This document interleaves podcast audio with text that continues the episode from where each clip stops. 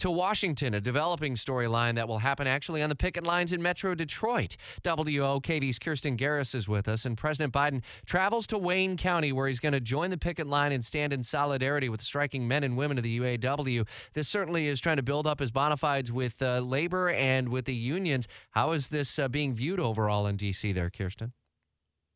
Well, Rich, this is really a historic trip because a White House official tells us that today's visit will mark the first time a sitting president has visited a picket line in modern times.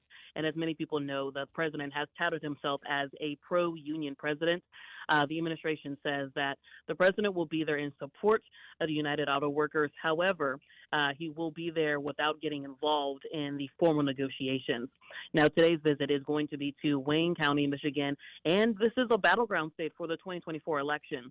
The White House tells us that he accepted an invitation from the UAW president to stand in solidarity with those striking workers.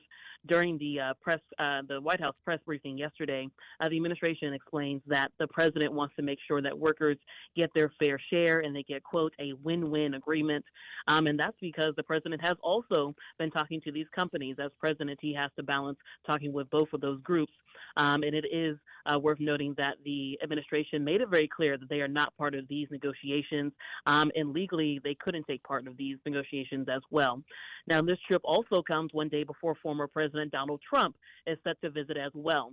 Uh, the former president will be there. He's bypassing the second Republican presidential debate to make this trip, and we've been told he plans to talk with current and former union members in Detroit.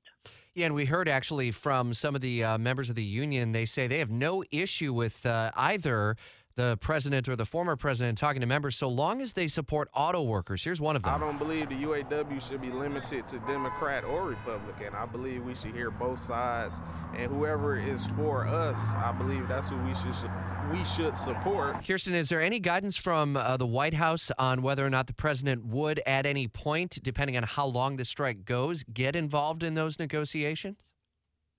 At this point, we haven't heard from the White House on that. During that press briefing yesterday, they made it very clear. Uh, we heard from the White House press secretary, Karine Jean Pierre, multiple times uh, reiterating that the, they were not part of these negotiations, that the president was standing by the union workers. Uh, several reporters and some of our colleagues in the room did push back on does that mean the president supports their you know, demands? Does he support their side versus another? Uh, the White House didn't, again, take a position. It's more the president is there in solidarity of these workers.